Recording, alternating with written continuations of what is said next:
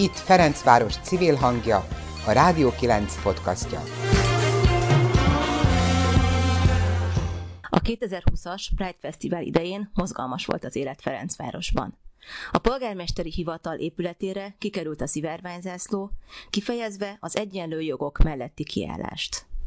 A zászlót egy radikális, ultra szurkolói csoport eltávolította, de nem sokkal később másik került a helyére. A szivárvány kálváriája tovább folytatódik, az önkormányzat által meghirdetett Public Art pályázaton nyert egy szivárvány színű mű, Szalai Péter Black Lives Matter című alkotása. Az alkotó a műszínének választásakor direkt alkalmazta az LMBTQ közösség szimbólumának számító szivárványt. Egy-egy kiállással nehéz időkben történelmet is lehet írni, miközben az is nagyon fontos, hogy ismerjük a történelmünket. Februárban tartják meg világszerte, így Magyarországon is, az LMBT történeti hónapot. Az események a járvány miatt az online térbe szorultak, de nekem volt szerencsém Hanzli Péter történésszel, a Háttértársaság archívumának és könyvtárának vezetőjével, illetve az LMBT történeti hónap egyik szervezőjével sétára indulni, és megtekinteni azokat a Ferencvárosi helyeket, amik az LMBTQ közösséghez kapcsolódnak, LMBTQ személyeknek állítanak emléket. Nemes Nézinger Edina vagyok, ez pedig a Rádió 9 podcastja. Köszöntöm a hallgatókat, és már is indul a séta.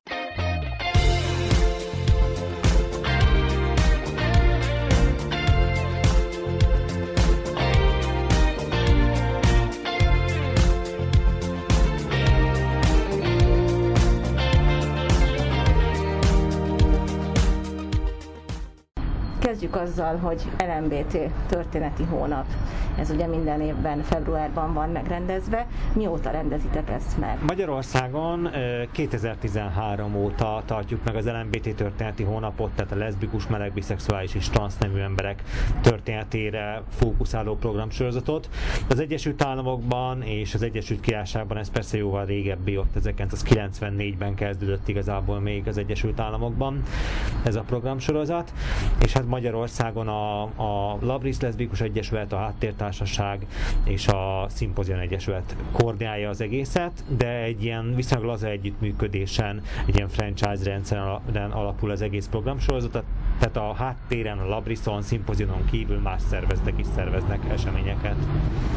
Miért fontos az egyáltalán, hogy a LMBT történetet megismerjük, akár az LMBT közösségnek, akár pedig a tágabb közösségnek? Jó a kérdés, igazából pont, pont ez a két nagy célcsoportunk is van. Egyrészt úgy gondoljuk, hogy, hogy a többségi társadalom is fontos, hogy, hogy megtudja, hogy, hogy az LMBT emberek nem csak ma, hanem, mind, hanem régebben is léteztek, a társadalomban éltek, és most is a társadalomban élnek, hogy ennek van történetisége.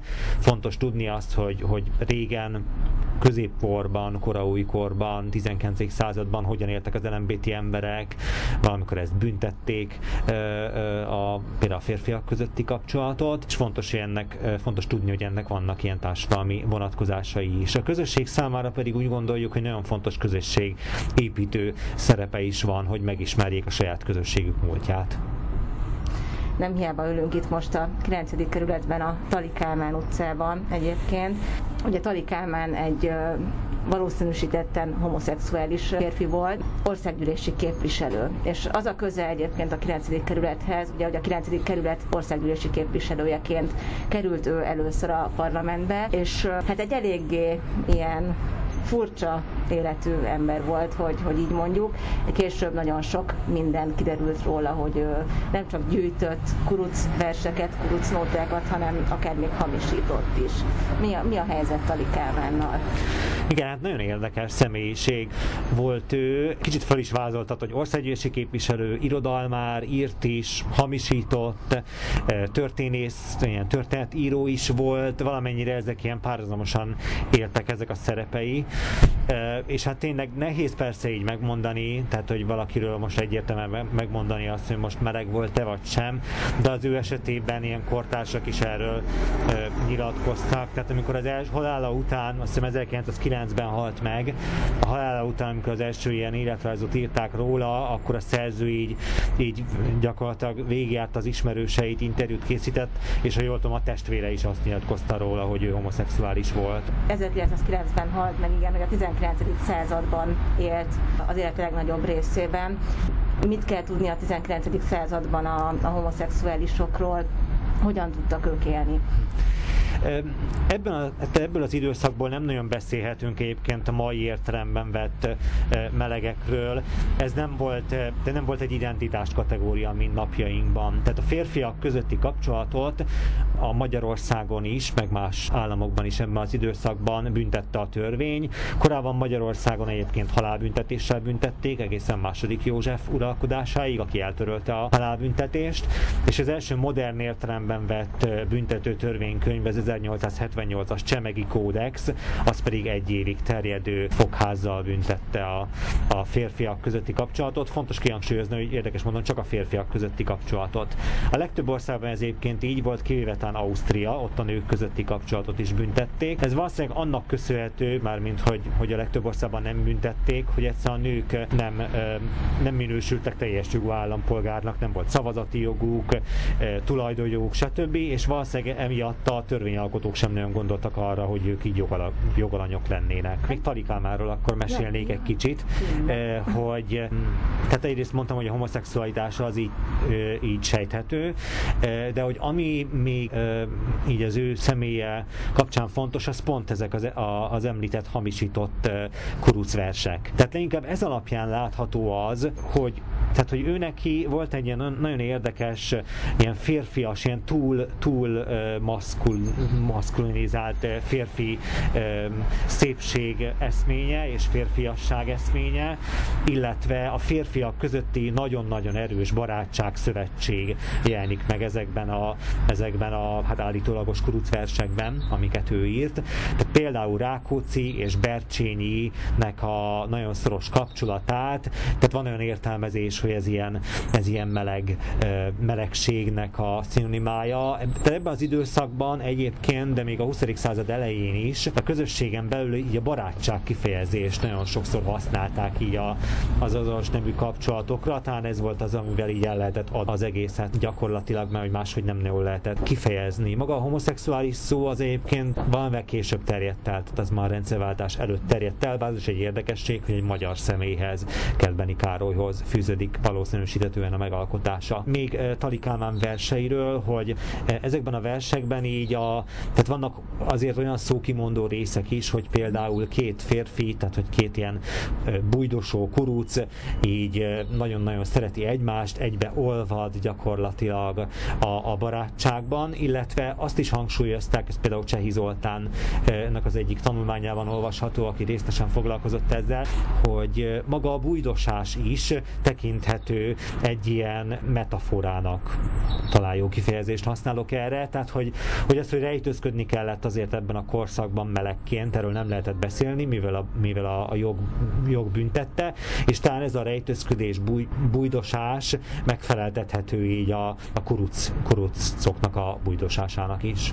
Igen, és ugye ő sem maradt egy helyen, tehát az oké, okay, hogy először Ferencvárosból lett ő országgyűlési képviselő, utána meg teljesen más város ja, ha jól tudom, Debrecen. képviselő, Debrecen uh, városképviselője lett, tehát egy ilyen mozgás országon belül az nála is megfigyelhető, illetve hát ő volt ugye az, aki a Rákóczi temetést um, szervezte, amire most azért térek itt ki egy picit, mert ugye most itt utcában ülünk, Talikámán utcában, tehát utcanév van róla elnevezve, és ugye az, hogy milyen utcaneveink vannak, az mindig az adott politikai környezettől is függ, hogy ezek az utcanevek ezek cserélődnek-e, illetve nem cserélődnek, és ugye az újratemetés is mindig egy ilyen politikai gesztus. Innen most tovább fogunk sétálni, megnézzük, hogy mi az, amit még találunk Ferencvárosban, ami az LMBTQ identitáshoz kötődik. Itt a Rádió 9 podcastja. Elsétáltunk közben a Nemzeti Színházhoz, ide a Luna Partig, a Bajorgizi Parkba, ahol is Gobbi Hilda szobrát találhatjuk. Gobbi Hilda ugye nyíltan tudni lehetett róla, hogy leszbikus irányultságú. Mesélsz róla nekünk egy picit?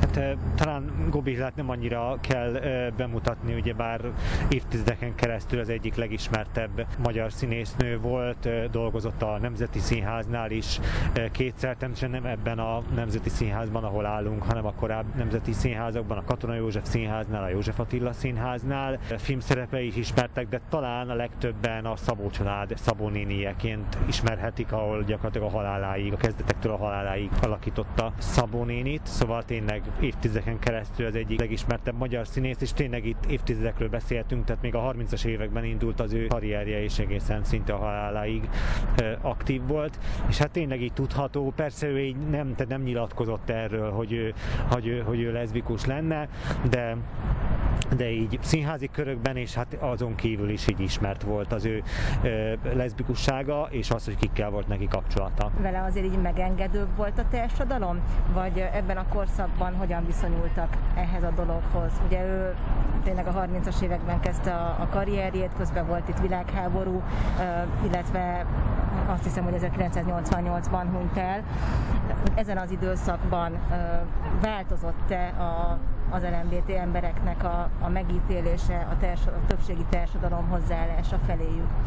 Változott, tehát Magyarországon 1961-ig, illetve 62-ig volt bűncselekmény. A férfiak közötti kapcsolat, tehát a nők közötti kapcsolat az korábban sem volt, de attól még az fontos elmondani, hogy, hogy, hogy mondjuk a nők közötti kapcsolat nem volt bűncselekmény, attól még ugyanúgy társadalmilag volt egy, volt egy elítélése, bár talán kevésbé e, ítélték el, mint a, mint a férfiak közötti kapcsolatot. Ez akkor egy ilyen teljes változás volt így 61-62 környékén, vagy közben egy inkább ilyen folyamatos változást figyelhetünk meg? Hát annyiban volt folyamatos, hogy 20 év eh, lett a beleegyezési korhatár, tehát hogy a 20 év fölötti kapcsolatok esetén, tehát a két 20 év fölötti férfi eh, létesített egymással kapcsolatot, az onnantól kezdve már nem volt bűncselekmény.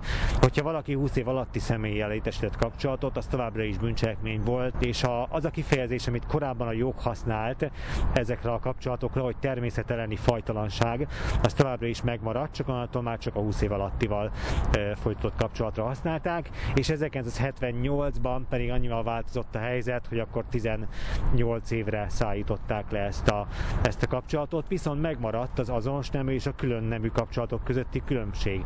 Tehát míg külön nemű kapcsolatok esetén, tehát heteroszexuális kapcsolatok esetén 14 év volt a beleegyezési korhatár, addig azonos nemű kapcsolatok esetén 18 év, és ez egészen 2002-ig így volt, amíg az Alkotmánybíróság el nem törölte. Ugye 61-ben még az történt, hogy a betegségnek nyilvánították a, a homoszexualitást, hogyha jól Hát rémlik, ebben nem vagyok benne teljesen biztos, hogy az mikortól jelent meg hivatalosan a betegségek listájában. Már nagyon régóta, tehát amellett, hogy bűncselekmény kategória volt, gyakorlatilag már a század előttől kezdve már így betegségként megjelent a szakirodalomban. Az, hogy mikor vették ki, az egyértelmű. Tehát az Egyesült Államokban 1973-ban került ki a, a betegségek listájából, viszont ilyen nemzetközi szintére, ha jól hiszem, 1990 vagy 91-ben került ki. Tehát már bőven a magyar rendszerváltozás után. Igen. Még a Gobbi Hilderre uh-huh. egy mhm. picit visszatérve, neki voltak különböző kapcsolatai, amiket igazából nem titkolt, tehát hogy innen lehet uh, tudni az ő irányultságát, és ilyen identitás szempontjából, tehát róla lehet olvasni, hogy meg hát hallani is lehetett, hogy ő többször mondta, hogy így olyan pasi vagyok, hogy nem tudom, hogy lehet-e erről valamit mondani, hogy ő lehetett egy picit így mai szóval non-bináris, vagy akár queer? Ez jó kérdés. Kicsit ez nehéz így a mai szemszögből így, így megítélni. Inkább szerintem az fontos, hogy ki hogyan definiálta magát. Persze azt se tudjuk, hogy hogyan definiálta magát pontosan Gobbi Hilda. Tehát azt tudjuk, hogy kapcsolatai voltak azonos nemű személlyel. Temesi Hédi az egyik, ugyebár is egy ismert színész volt ebben a korszakban, ő így jóval túlélte egyébként, azt hiszem 2001-ben halt meg Temesi Hédi, és aki talán így bizonyos szempontból talán ismertebb, ő Galgóci Erzsébet, aki abból a szempontból is fontos, hogy, hogy az első egyértelműen leszbikus témájú regényt, vagy kisregényt írta meg Magyarországon, ez a törvényen Törvényen belül és kívül című kötetben szereplő egyik kisregény, aminek most nem jut eszembe pontosan a címe, hogy a törvényen belül vagy a törvényen kívül, tehát a törvényen belül, de hogy ez alapján készítette aztán Makkároly az egymásra nézve című filmet, ami szintén ilyen az egész kelet-közép-európai régiót, hogyha nézzük ennek a, a régiónak az első leszbikus témájú filmalkotása. Persze nem, nem csak a leszbikusság jelenik meg benne az 56-os forradalom, annak a leverése, egy csomó társadalmi téma, de hát egyértelműen hangsúlyos benne a leszbikus szál. Most picit menjünk tovább a Dunaparton, és 88-ban halt meg Gobbi Hilda, áttérünk egy picit a rendszerváltozáson túlra, és már a 90-es években azt fogjuk körbejárni, hogy Ferencvárosban hogyan tudtak szórakozni az LMBT emberek.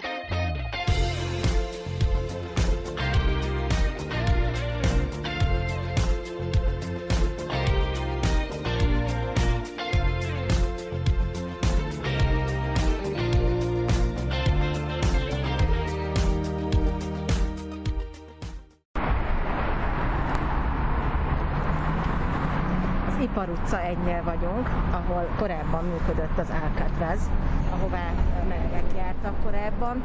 Mikor nyitott ez a hely, és mit tudsz róla, hogy kik jártak ide, hogyan működött?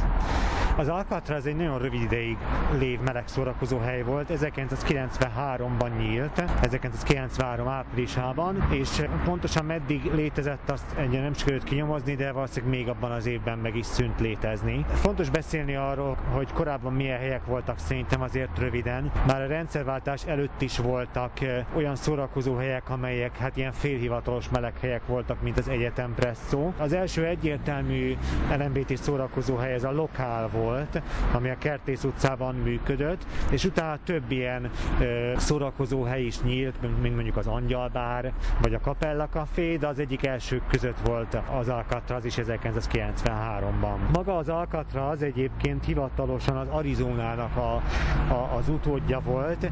Ez az Arizona, ez az Arizona bár, ami a régi Arizona mulatónak a helyén működött a Nagymező utcában, és miután az bezárt 1993-ban, nem sokkal később nyitott ki ez a hely. Ez a hely egyébként régen egy ilyen motorosoknak a, a helye volt előtte, tehát valami motoros bár volt, és amikor megnyílt az Alcatraz már mint meleg szórakozó hely, akkor meghagyták ezt a dekorációt, tehát ilyen sasok voltak a bejáratnál, belül motorok voltak így a, az illusztráció. Egyébként egy kétszintes hely volt, a felső részén is volt egy bár, ott ilyen e, halkabb zene volt, és ott lehetett beszélgetni, és azok a körasztalok voltak még benne, amit a, az előző bárból, az Arizonából hoztak át. Az alsó részen pedig egy jóval nagyobb, hosszú alakú bár volt, ilyen vas rácsokkal, ilyen, hát ilyen bőrös felszerelések, ilyen bilincsekkel a falon, ha jól, ha jól tudom, és ilyen boxos beülő helyek voltak. Esténként volt igazából meleg és leszbikus szórakozó hely, ugyanis, ha jól tudom, hétvégenként bizonyos napon kifejezetten leszbikusoknak szám, számára volt nyitva. Ez a sokáig nem tartott, hanem be is zárt. Hát igen, 1993-ban is látható, hogy hát föl lehet ismerni egy képekről, hogy, hogy tényleg ez volt a bejárata a helynek, de valószínűsítetően ezt azóta nem nagyon hasznosították máshogy. Igen, igen, úgy néz ki.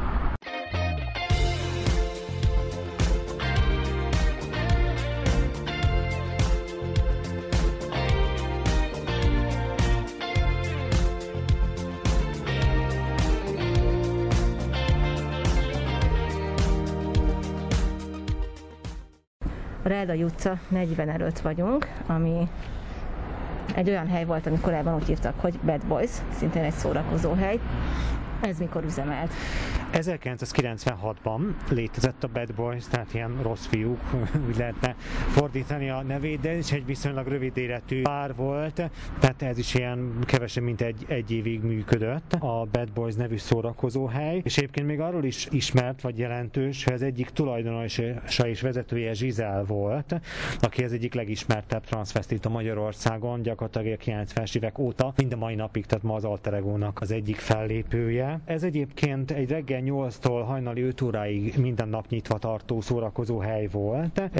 Nappal reggel kávézni lehetett itt reggelizni, beülni, és hát igazából esténként, éjszakánként volt ez szórakozó hely. Péntekenként kikerült az ajtóra a zárt körű tábla, belépés csak férfiaknak, erre is utalt a Bad Boys név, hogy ez alapvetően fiú hely volt, vagy férfi hely volt, viszont szombatonként meg zárt körű női nap volt, tehát akkor pedig leszbikus bulikat tartottak, és kisebb kiállítások is voltak itt, amikor megnyílt például, akkor F. Zambó Istvánnak a, a képeiből volt itt kiállítás. Tehát ez tényleg 1996. Van erről esetleg valami info, vagy lehet erről valamit tudni, hogy ezek miért zártak be mindig olyan gyorsan?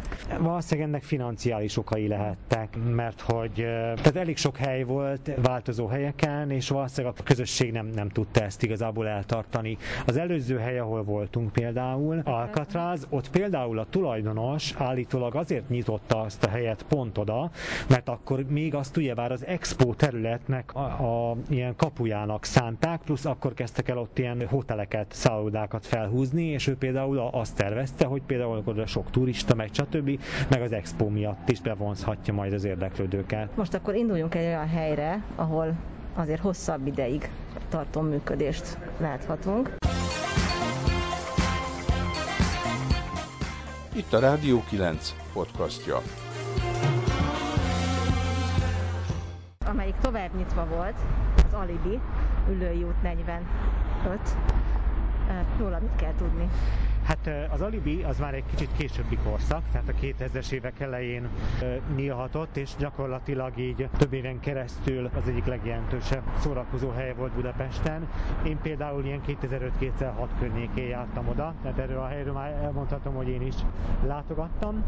Amiről jelentős, hogy egyrészt az épület, amiben van, az is egy érdekesség, ez ugyanis a, maga az épület, az a Kiriál laktanya épülete, ami ugye bár az 1956-os forradalom idejéből is ismerős lehet az embereknek, és annak az egyik ilyen hosszúkás pince helyiségében működött hosszú ideig az Alibi, amelynek a vezetőjét Desiree Dibonénak hívják, vagy hívták. Ő egy amerikai állampolgár egyébként, egy transznemű személy, aki ezt a szórakozó helyet vezette, tehát így a 2000-es évek első felében, 2000-es évek közepén, és tényleg hosszú éveken keresztül az egyik leg, legnépszerűbb szórakozó hely volt. Ez ilyen hosszúkás alakú szórakozó hely volt, több, tehát ilyen négy-öt tánctérrel, különböző színpadokkal, és hát tehát ennek a helynek is nagyjából, mint más helyeknek, helyeknek korábban a kapellának, vagy az angyalnak, meg volt a maga fellépő művész gárdája. Azt lehet tudni, hogy ez miért szűnt meg? Sajnos nincsen erről információm. Desiree Dubonénak később volt egy másik szórakozó helye a 8. kerületben, a, a Szent Basszus kulcs néven, de az viszonylag rövid, rövid ideig működött. Jelenleg nem is működik a 9. kerületben LMBT szórakozó hely kifejezetten. Most, most nem, csak más kerületekben, de mondjuk más kerületekben is kevés, tehát ilyen viszonylag kevés szórakozó hely van, illetve hát most természetesen minden zárva van így a, a vírus helyzet miatt. Itt a Rádió 9 podcastja. A Kinizsi utcában vagyunk, a volt Kultiplexnek a helyén, a most, mostani Markusovszki téren. LMBT szempontból miről híres a Kultiplex? Két vonatkozása is van. Egyrészt, hogy itt tartották a 2001-es LMBT fesztivált, akkor még, akkor még nem így hívták, tehát akkor talán leszbikus és meleg fesztivál volt még a, a neve, és akkor a helyszínt is egyébként Blue Box mozinak hívták, és akkor Édes hazám, fogadj szívedbe, hadd legyek hűséges fiad részlet József Attila Hazám című verséből. Ez volt abban az évben a, a fesztiválnak a, a szlogenje is Tamás Gáspár Miklós filozófus politikus nyitotta meg a, az az évi fesztivált, 16 filmet vetítettek, voltak itt kiállítások, beszélgetések, műhely, műhely gyakorlatok, és természetesen a, a fesztivált záró part is ezen a helyszínen volt 2001-ben. Tehát minden egyben. És melyik a másik? A másik LMBT vonatkozás pedig az, hogy uh, ugyanitt rendezték négy évvel később, tehát 2005-ben az első liftet. Ez a lift, ez a Leszbikus Identitások Fesztiváljának a rövidítése, amelyet a Labris Leszbikus Egyesület rendez meg azóta. Ez kifejezetten a leszbikus és biszexuális nőknek a, a témájával foglalkozó fesztivál, ahol szintén beszélgetések vannak, filmvetítések, irodalmi est, táncoktatás, kártyaklub, stb. És a a, a leges-legelső ilyen, ilyen rendezvényre itt került sor, de azóta ezt minden évben megrendezték. Hát ki, kivétel az idei év természetesen, amikor koronavírus helyzet miatt nem sikerült megrendezni. A közelben bármilyen LMBT hely van-e? Az Angyal utcában, tehát Ferenc körút közelében a 69 sauna nevű hely. Régen, tehát még ez a rendszerváltás előtti időszak, akkor a, így a parkokon, meg a, az ilyen viszonylag népszerű sétálóhelyeken, mint Dunakorzon kívül a fürdők is nagyon népszerű ismerkedő helyek voltak, értem szerint a meleg férfiak körében. Az összes fürdő, a Rác, a, a Rudas, Gellért fürdő az ilyen ismerkedési helyként is szolgált, és nagyjából ezeknek a fürdőknek, mint ismerkedési funkcióját vették át később a, a meleg szaunák. Más országokban és más városokban is van ilyen. Budapest a legelső az a Magnum sauna volt, a 8. kerületben, de pár évvel később, ilyen 2003 környékén megnyitott a 69 sauna is, és ez mind a mai napig, mind a mai napig működik. Tehát egyrészt ilyen rekreációs helyként is szolgál szaunázni, meg fürödni lehet oda, de természetesen ilyen ismerkedő hely is. Jött is egy szirénázó orvosi kocsi, mi pedig a kórház felé fogunk tovább menni.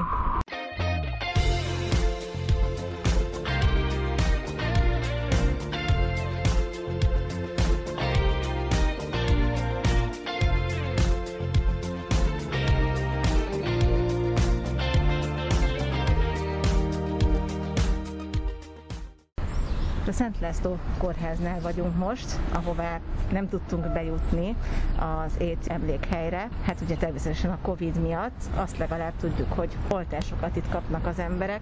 Megpróbáltuk, de nem sikerült oltást szereznünk. Mit lehet tudni a hív emlékhelyről? Azt, hogy, tehát, hogy a Szent László kórház gyakorlatilag a hív megjelenése óta így a központi kórháznak számít ebből a szempontból. Tehát mióta 1985 e, augusztusában az első magyarországi hív pozitív személyeket kiszűrték, az azt hiszem két, két fiatal férfi volt Magyarországon, azóta itt folyik Magyarországon belül a hív pozitívok és észbetegeknek a, a központi ellátása. Később más ilyen ilyen úgynevezett decentralizációs központokat is létrehoztak, azt hiszem három nagyvárosban Magyarországon, de az összes többi megyét tekintve is Budapesten is ez így a központi ellátási helyszín, és 1991-ben elhelyeztek, először ültettek egy fát a Szent László Kórház udvarán, és később egy ilyen emlékművet, kisebb emlékművet is felállítottak az éjsz áldozatainak az emlékére, és azóta minden évben májusban, eh, május 17-e környékén ezt a az LMBT szervezetek képviselői, illetve azok, akik hív, hív és hív, hív, hív prevencióval létsz kérdéssel fognak, meg szokták koszorúzni minden évben. Nem a legvidámabb helyen ugyan, az étszáldozatok emlékhelyén, de a sétánk véget ért. Arra még nagyon kíváncsi voltam, hogyan lehet egy-egy kerület, egy-egy helység LMBT történeti vonatkozásairól az információt összegyűjteni a háttérarchívumból, amit Péter kezel. De mi is ez? Én nem csak az LMBT történeti hónapnak vagyok az egyik szervezője, hanem a Háttérarchívum és könyvtárnak is a vezetője, és ezt a Háttér Egyesületnek az egyik programja gyakorlatilag, és azért hoztuk létre igazából az alapításkor 1995-ben ezt az archívumot, hogy elkezdjük szisztematikusan gyűjteni azokat az információkat, amelyek az LMBT emberekkel kapcsolatos. Tehát gyűjtünk könyveket, folyóiratokat, újságokat, újságcikk kivágatokat, tárgyi emlékeket, kis nyomtatványokat, például szórakozó helyek, vagy más szervezeteknek az anyagait, tehát minden olyan információ hordozót, ami így az LMBT emberekkel kapcsolatos, főleg Magyarországon, de, de külföldi anyagaink is vannak. És hát évek óta foglalkozunk azzal, hogy összegyűjtjük, többek között azzal is, hogy összegyűjtjük Budapestnek így az LMBT vonatkozású eh, helyeit. Ezen alapulnak gyakorlatilag azok a városi séták, amelyeket mi is tartunk, meg más cégek is. Most is gyakorlatilag ennek a kapcsán tudtam beszélni, hogy elkezdtük összegyűjteni ezeket az információkat, és ez a hosszú távú tervünk, hogy Budapest esetében legalábbis egy ilyen interaktív térképet is majd létrehozzunk, ahol elhelyezzük ezeket az információkat, szövegeket, képeket, videóanyagokat akár, és akkor majd ezt a, gyakorlatilag mindenki el fogja érni a, a jövőben. Sok kutató munkával, tehát sok adat gyűjthető össze a történelmi eseményekről. Útban a László kórház felé egyébként a Trafó is útba esett, amiről már a felvételek után meg is emlékeztünk, hiszen ott is rendeztek fesztivált, mégpedig az ötödik meleg és leszbikus fesztivált 2000-ben, aminek ez volt a jelmondata. Vedd le az állarcot. Úgy gondolom az állarcot mindig érdemes levenni, és hát nagyon reméljük, hogy a maszkot is levehetjük mielőbb. Beszélgető és sétálótársammal, Hanzli Péterrel együtt, addig is jó szívvel ajánlom az LMBT Történeti Hónap online eseményeit. Az eseményeket az LMBT Történeti Hónap Facebook oldalán és honlapján is megtalálhatják. A szerkesztőt Nemes Nézinger Edinát hallották. A mai podcast összeállításában Sarkadi Péter volt segítségemre. Kövessék a Rádió 9 Facebook oldalát, Spotify csatornáját is. Korábbi adásaink és cikkeink elérhetőek a radio9.hu honlapon. Ez volt a Rádió 9 podcastja. Bővebb információ honlapunkon, a rádió9.hu-n és Facebook oldalunkon, ahol várjuk az észrevételeiket is.